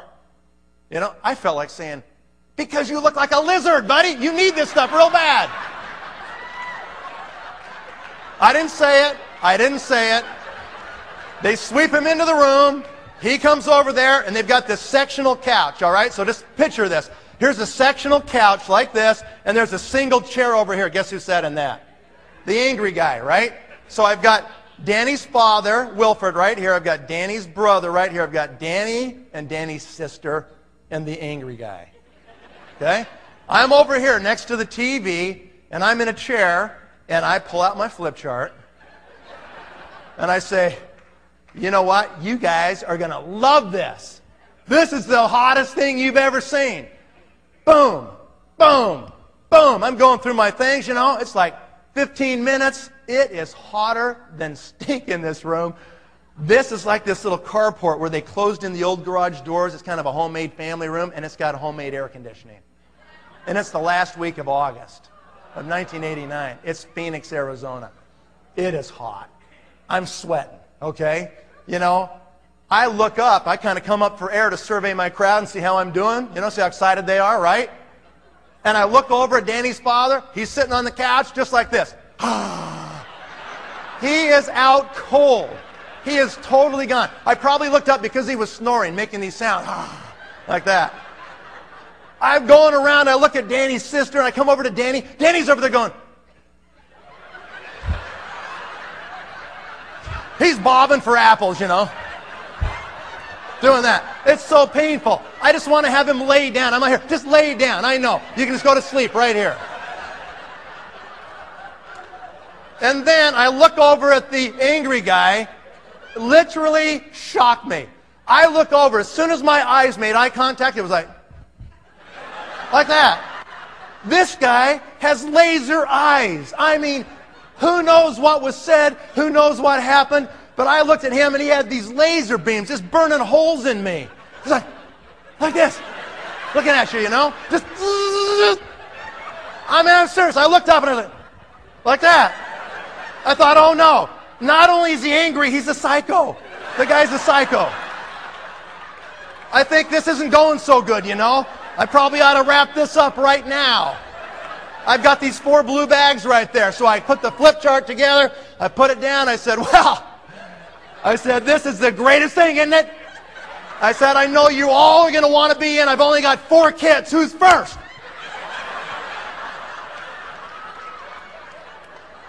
Dead serious. As soon as I said that, the psycho jumps up. I'm thinking of all the bad luck. You know, how could this happen? He jumps up, he marches straight over to me. He's got his hand pulling his wallet out on the way. He pulls out $250 cash and he puts it in my hand. He goes, I'm in, just like that.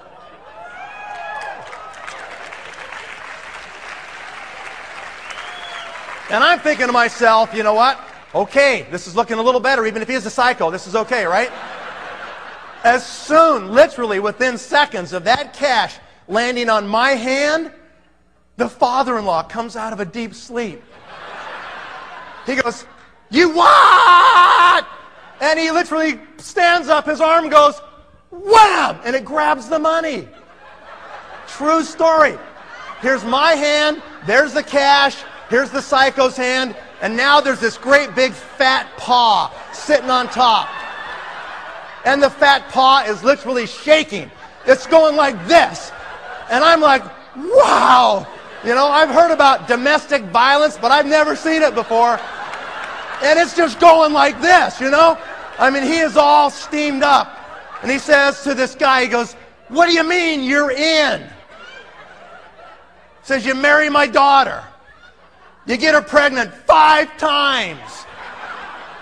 You've been unemployed for nine months. And you're going to give the, your last $250 to this guy for some skincare deal over my dead body. Like that. Whoa. This was very intense. No one in the room is sleeping. Everybody's on the edge of the couch. This must happen a lot in this family or something, you know? It's kind of like the game's on. Let's see who's going to win.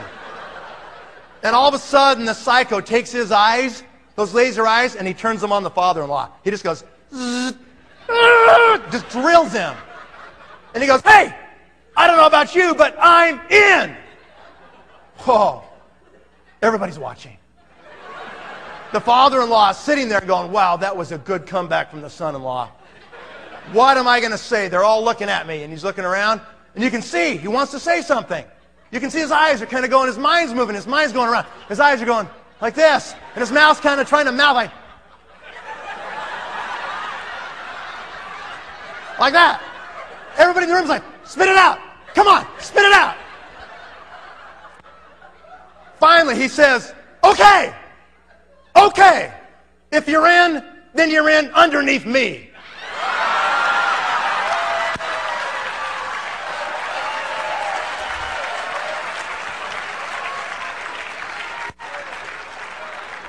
And so it ended up just like this.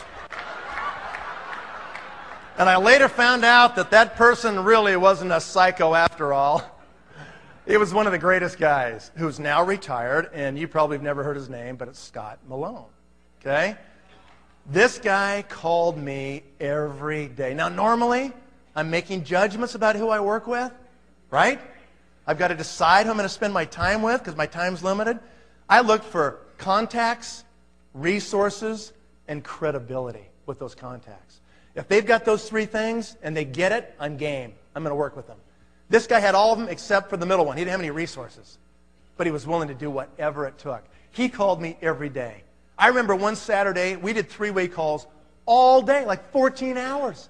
The next day, I put the phone to my ear. It was like, ouch! My ear was so sore. We only took breaks to go to the bathroom. That was it. 14 hours. He was willing to do whatever. He had nothing. He was living in a rented home. He ended up, the first month, we got his letter of intent in. He did his volume, pretty good volume too, like almost 10,000 within a few days. He, he really went after it. He was awesome, okay?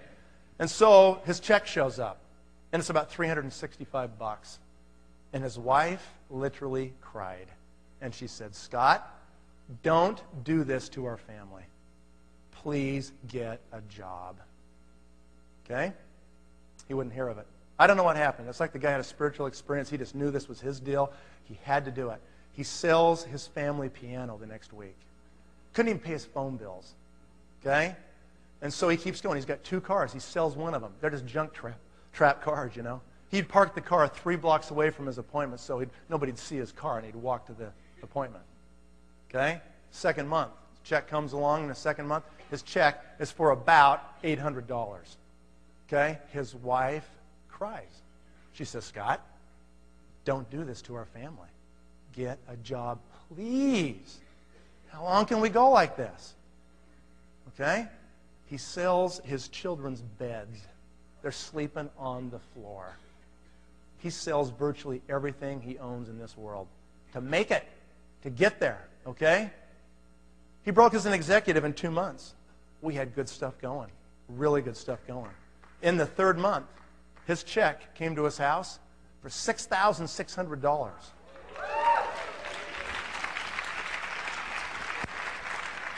His wife says, Man, I love this business.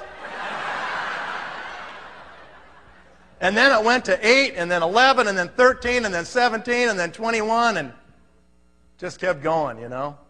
Great story. Ended up buying his home that he lost to the bank back from the bank for less than the bank took it back for.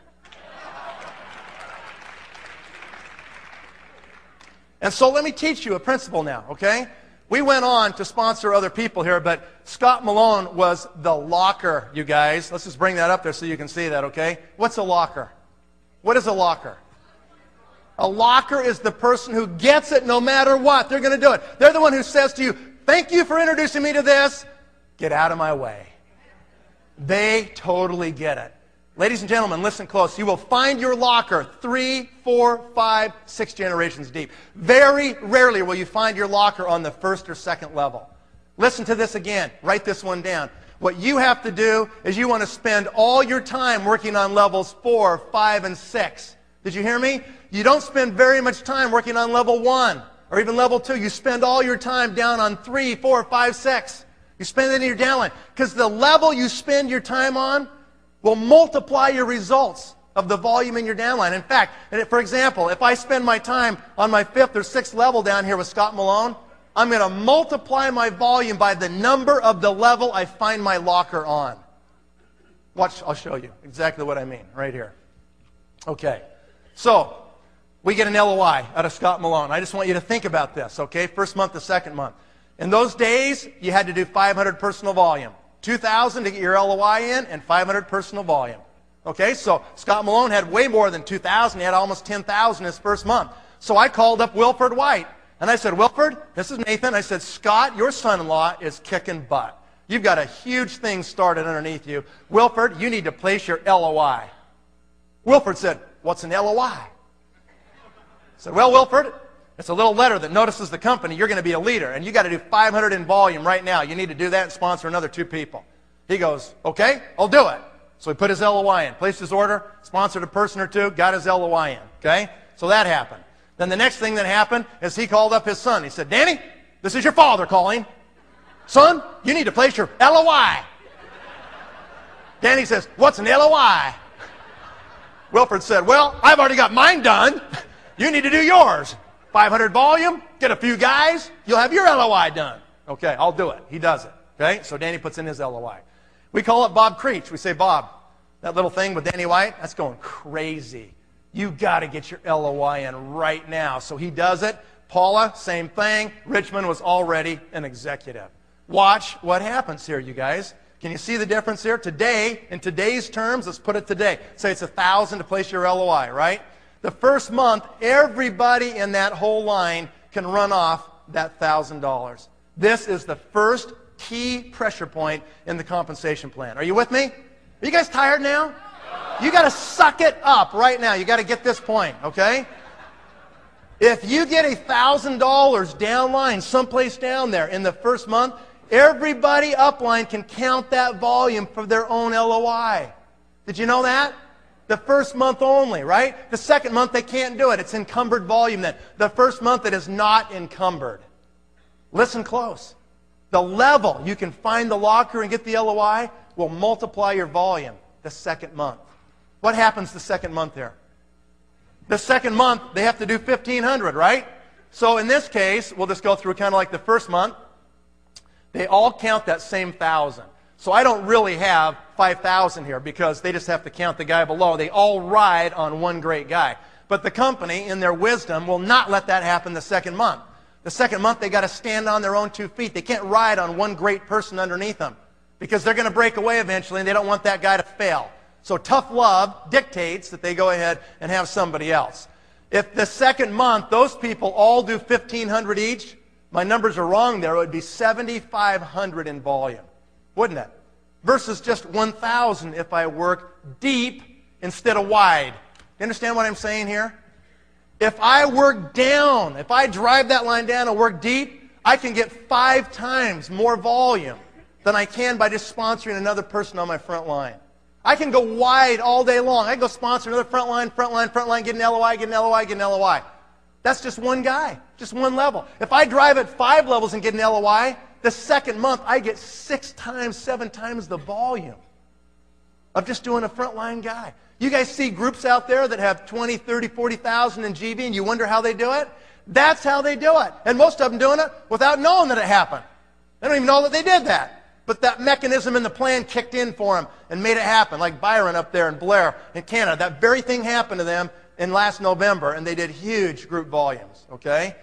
This is how you make it happen. This is how you manufacture this, you guys. You have to understand this. This is really important, right? So then what happens is the next month, right here, okay? The next month, we sponsored Rick Palmer.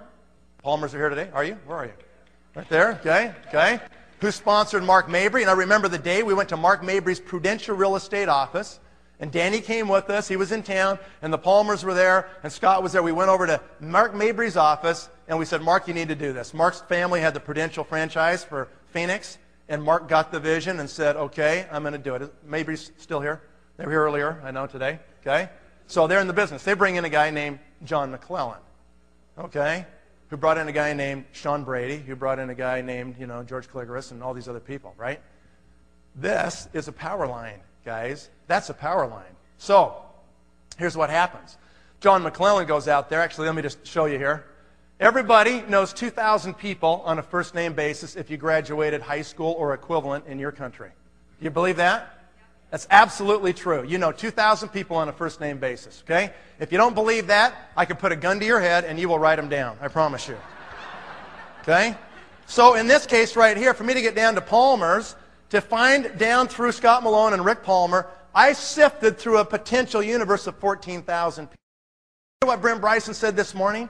He said it's about sifting. It's not about selling, is it? It's about sifting and sorting. So what do I do, you guys? How do I do that? I go ahead and get Richmond Flowers and I say, I want to see your top 20 contacts, Richmond. So give me your top 20, just like that, right there on the screen.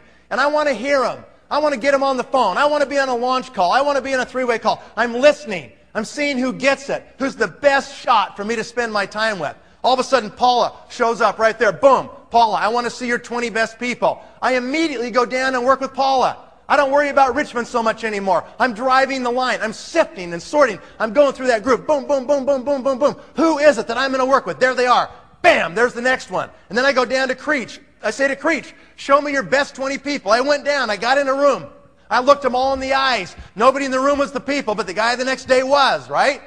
Sifting and sorting and looking, sifting, sifting, sifting, sifting through those contacts. And all of a sudden, wham, you know, there's Danny and then Wilford and then the locker Scott Malone, okay? So by the time I went six levels on this group right here, I had talked to 1% of the potential universe of contacts. It's all math, guys. It's just the law of probabilities. Why do the very best people show up? Why do the lockers show up on 3, 4, 5, and 6? Why? Because you've now sifted through a large enough potential universe of contacts that you're going to hit the best people down there. You're going to find it in your downlines as you're sponsoring. You'll get a great person, and all of a sudden they'll find another one that's even better. And you go, wow, that one's even better. Oh, that one's even better yet. That's why it happens. Have you experienced this before? New people, you're kind of maybe going, I don't know if I understand this quite. Those that have been in this thing for four or five, six months and you've done a little bit of sponsoring, you know what I'm talking about right here, okay? So it's math, guys. You have no time to look at 2,000 people, do you? Time's your enemy. A lot of you are doing this part-time, so what do you got to do? You got to get them to offer up. You've got to get them to self-select the 20 best people. What did Paige say this morning when she put up the system? What was the first thing on the system? Make a list of 100 and it said top 20 in brackets right there. You want to get them to offer up the most successful people they know and put them in there right there, okay? So, here's what happened. John McClellan, over time and pretty rapidly, became a team elite. He went out there and created 15 executives. This is the second principle you must understand about this compensation plan. If you understand this next principle, you can use it to create literally massive power legs. This is how you do it right here. McClellan becomes a team elite. Let's say Mark Mabry, all he has is John McClellan. What does that make Mark Mabry? A what? A gold executive. That's all he is. He's got one first level breakaway called John McClellan. Is that right? But John has 15 frontline breakaways underneath him. To make the math easy for me, because I was never good at it, let's say all 15 of those groups do 10,000 each, just for simplicity's sake, okay? What's Mark Mabry thinking every month? What is wrong with Mark Mabry? He can't sleep. He is freaked out. Why? Because he's a gold executive, and a gold can only reach one level. Let's say McClellan's personal group's doing 10,000. How much does Mark Mabry make? $500. He gets 5% of 10,000, which is $500. What happens if Mark Mabry goes out and just gets one more executive? Just one more executive. Now what's his title? Lapis. How deep does he get paid now? Two levels, two generations of breakaway executive groups. Voila! Mark Mabry can now tap in to John McClellan's first level, Mark's second level. If they're all doing 10,000 each, that's 150,000 in volume, 5% of 150 would be 7,500 more. In that case, Mark Mabry would increase his pay 16 times by getting one more guy. But that's not just the 12 or 15 on John's front line, is it? It's John's second line that has at least 24, and his third line that has 48, and his fourth line that has 96, and his fifth line that has 192 executives. When you build a dynasty down deep, and it's just interesting that birds of a feather flock together. Have you ever heard that?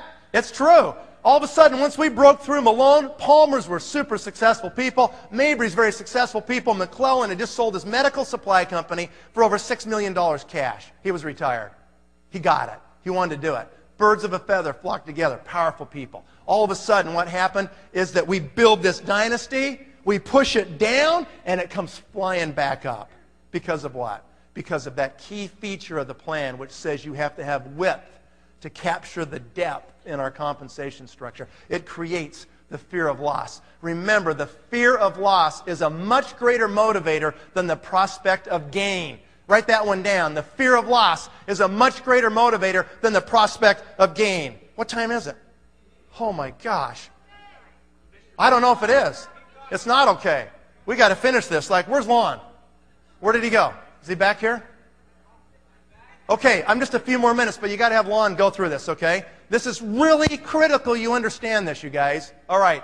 So what happened is Mark Mabry had to become a team elite. He had to. He couldn't just sit there and let the money go back to the company every month. He didn't want his favorite charity to be Nu Skin, right? So he eventually became a Blue Diamond and then a team elite. He had to because he wanted to tap into that dynasty that was down there and go as deep as he could into the dynasty, right? And then what happened is Rick Palmer became a team elite. Scott Malone became a team elite. Wilford White quit. Sweet justice in this world anyway, isn't there? Danny White and Buzz Kroner became team elites. Bob Creech quit, okay? Paula Ehrlich became, and Mort became team elites right there, and Richmond Flower became a team elite. Guys, that's how you build a power line, right there. That line right there has paid me over $40,000 a month for 15 years. Is that worth a lot of money? Okay? Absolutely happened. Okay? So, I want Lon to step up quick. And Lon, just, just quickly, where is he? Come here. You're not running, you're walking. Let's go. We're out of time here, man. I want Lon to quickly cover this and just give them your example so they can see about driving lines. Lon Wardrop, one of the greatest in the game. Is this thing working here? All right. The time is short. Here's what I want to say. And I want everybody listening because I'm not going to say a lot, but listen. Peter, you too, buddy.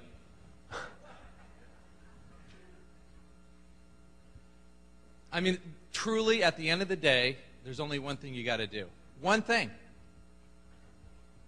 That's it. We've heard some amazing things today. Amazing. Absolutely life changing. A lot of you today come to us financially bankrupt, physically bankrupt, mentally bankrupt, spiritually bankrupt, socially bankrupt. And we have the components to fix every single one of those areas of your life if you just let us. And the word's let. So the question is the only thing you got to do, first off, is decide you're going to do it. So you've got to do one thing and one thing only in this business, and that's recruit yourself. That's it. I understood the principles of this, okay? This thing up here is called the puzzle. I'm not even going to go through it. The thing I want you to understand is when I came in, I didn't know the compensation plan. We had no presentations. The company had been going backwards for 11 years. 22% negative growth in the United States in the year 2001, and I decided to do this thing. Okay? In the U.S. market, there was a lot of, in, with a lot of the leaders, there was a lot of non belief system. And I didn't believe it at all. I believe this is the greatest opportunity, and I was willing to risk everything for it. I'd been retired for six years in another company, and a lot of people thought I brought all those people with me. I brought none, zero with me. I started cold turkey from scratch. I went back to my roots in Cheyenne, Wyoming, and talked to people that I've known since 1966 and recruited them. I recruited 15 people on my front line because I asked Nathan what's the top position in the company. And honestly, the truth is, I knew two positions in the company for almost two years executive and team elite, and I knew nothing about any of the other positions. That's the truth. I did not understand the compensation plan. I didn't understand much about the products. I just knew the scanner was going to change the world. And I was willing to risk my homes. I had multiple homes, risk everything because I had another cash flow coming in, realizing I could lose it all. And I want you to know there has been not one day I doubted.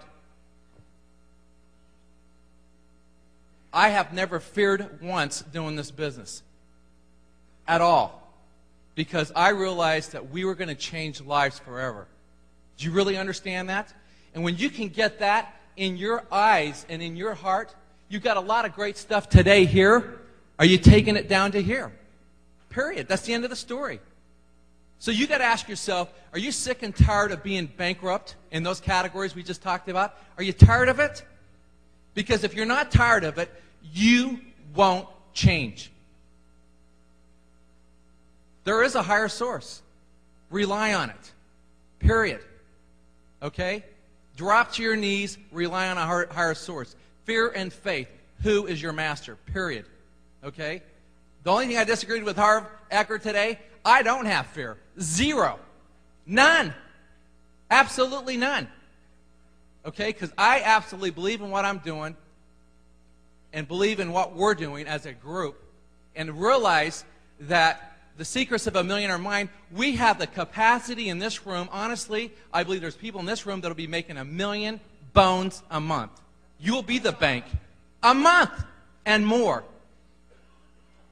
We haven't seen what this thing's really even all about. When we're talking five and ten billion dollar company here, I think that's a joke.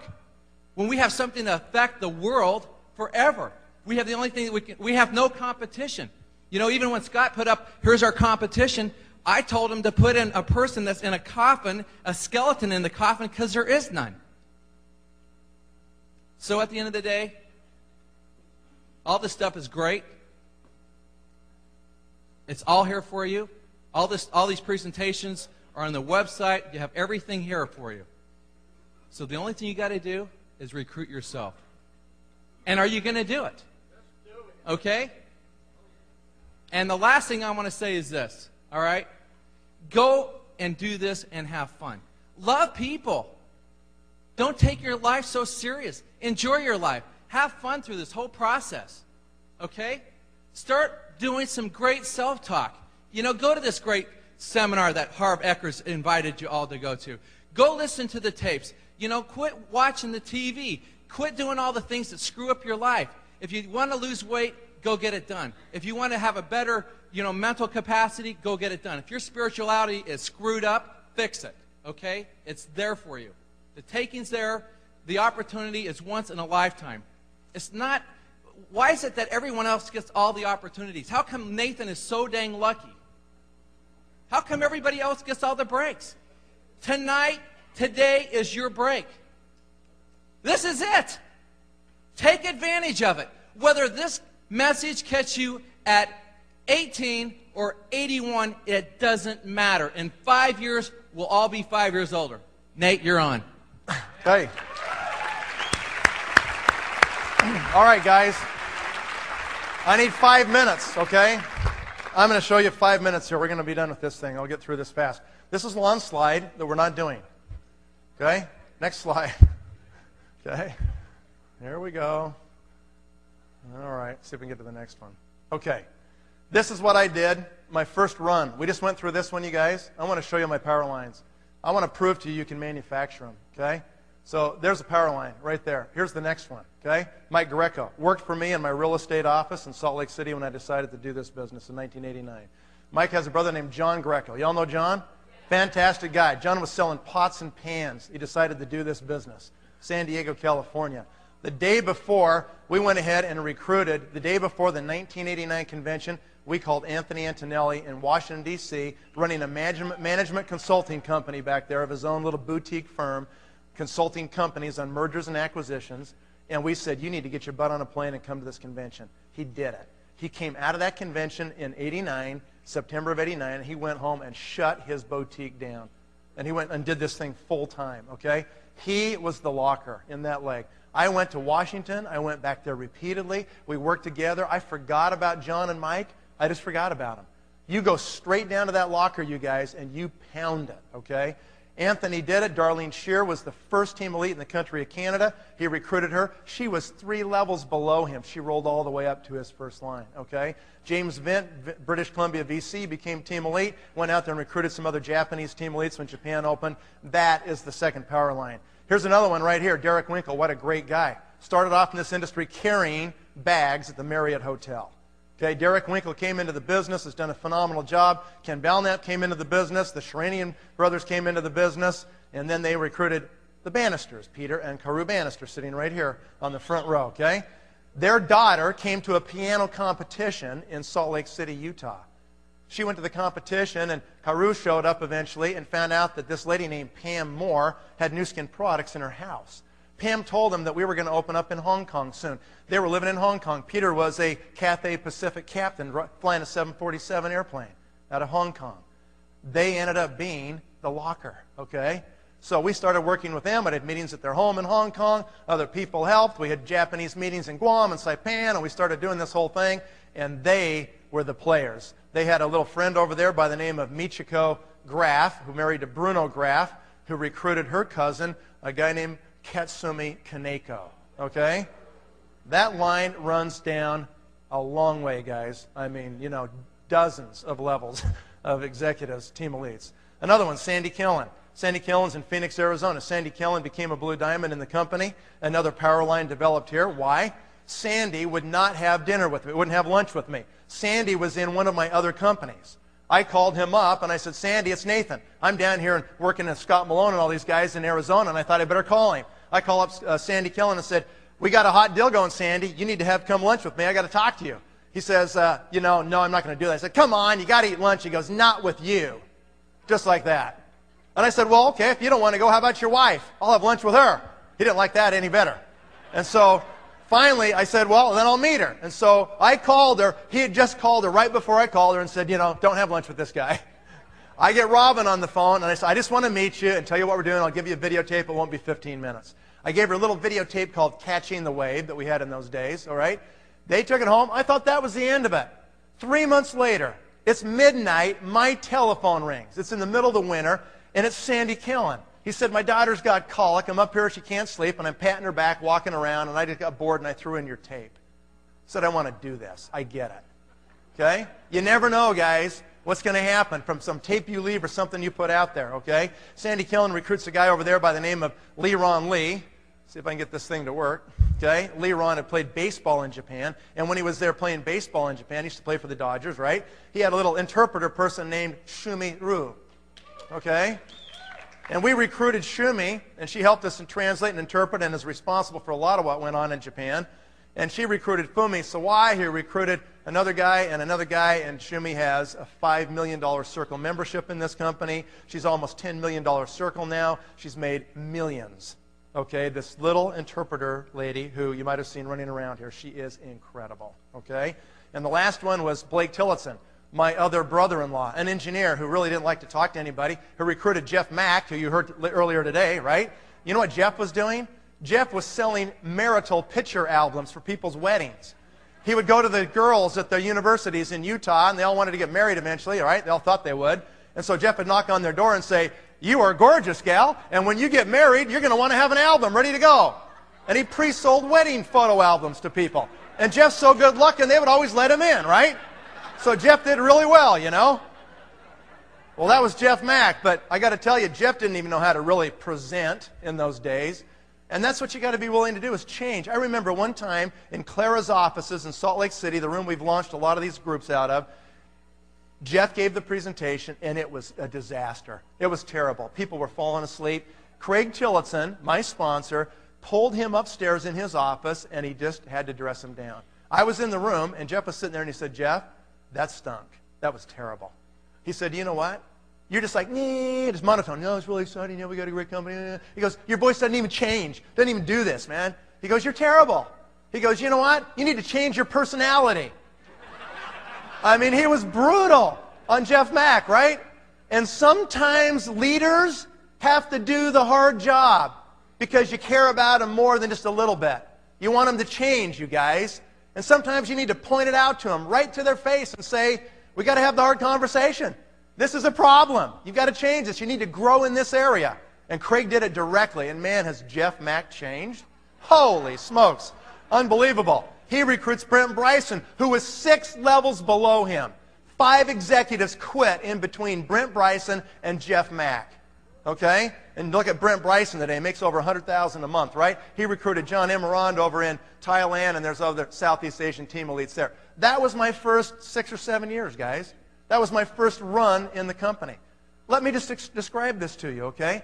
You can manufacture power lines. You learn these concepts I've taught you today, and all of a sudden you will realize that this business is not a lottery. It's not like, oh, well, that guy got lucky, and, you know, that one got lucky, and that's why they made it. That has nothing to do with it. You can't manufacture them like this by luck, okay? You can build as many power lines as you want to build. This is a business. You just learn the principles and you apply them consistently. And what's going to happen to you? You can do it as many times as you want. You want to see my second run? Here we go, right here. A guy named Dan McCormick signed up three and a half years ago. Brought in a guy named Lon Wardrop, right there, right? Paige Ripple comes in, who recruits Peggy Crock right here on the front row, who recruits Peter Levy right here on the front row, and now we're waiting to see who the next one's going to be. Okay? He's sitting right there. Okay, Russ is going to take it? Good. All right, here's another one. Steve and Malin Campbell. They come into the business about four years ago, okay? I recruit Steve in. He says, we're going to go for it. And Steve and, and Malin recruit the Downings, who just were recognized as Team Elites last night on the stage in the room, who recruited Sue Baliwala, that's a diamond now, on her way to Team Elite, who recruited Kara Henderson, and now Dr. Uh, Dr. Uh, Jenny Hines and Dr. Hines. There we go. Jenny, I forget her name, actually. I should know it, huh? What is it, Scott? You remember?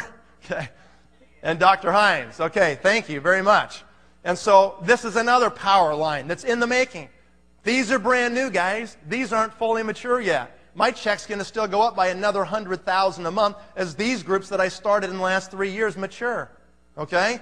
Jed Knight joins the company. Took a while. He's kind of a nephew of mine. He dodged me at all the family parties for two years. Finally, I got him. He brought in Ryan Fry right here in the front row, who brought in Charlie Patterson right there in the second row, right? Fantastic guys. Have you guys heard these guys go?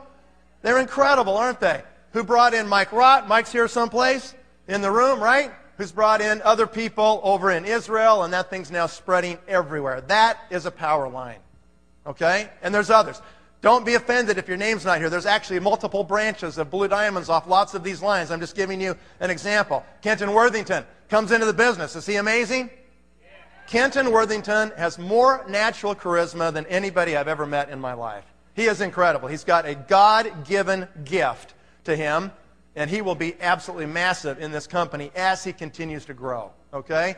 Kari Vasi comes in the business. And he does phenomenal things. Virtually all of Hungary is underneath Kari Vasi, a new country we opened about a year ago. And it's spread now into Romania through these other people on the bottom here. And that thing is going, okay, doing tremendous volume. And finally, Greg Kagiyama, who I recruited several years ago, who ended up recruiting some people in Japan, Saigusa-san, Takahashi-san, who brought in Kawamitsu-san, okay, Masami Light, and others. And that's another power line, okay? That's my second run. I can do this at will. If I decide right now I'm going to go do five more power lines, I could do it over the next five years. I could decide if I want my check to go to 500000 a month, I can do it. It's just mechanics. It's just principles, you guys. It's not a lottery. It's not about luck. You know, it's not about some like guesswork or something and somebody just falls in it. Maybe they do once, but they don't recreate it, okay? You can manufacture these things. You can literally, if I want to keep working, I can just keep making power lines, one after another after another. You can do the same thing, okay? This has been, I think, the best conference we've ever had. It's been amazing, hasn't it?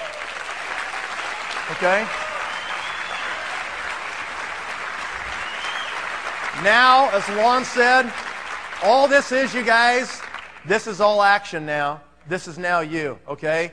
This is the hot bath that's over. And tomorrow morning, you're going to wake up and you got to decide what you're going to do, all right? I really pray you make the right decision and you change your life and you do this business. Thank you very much.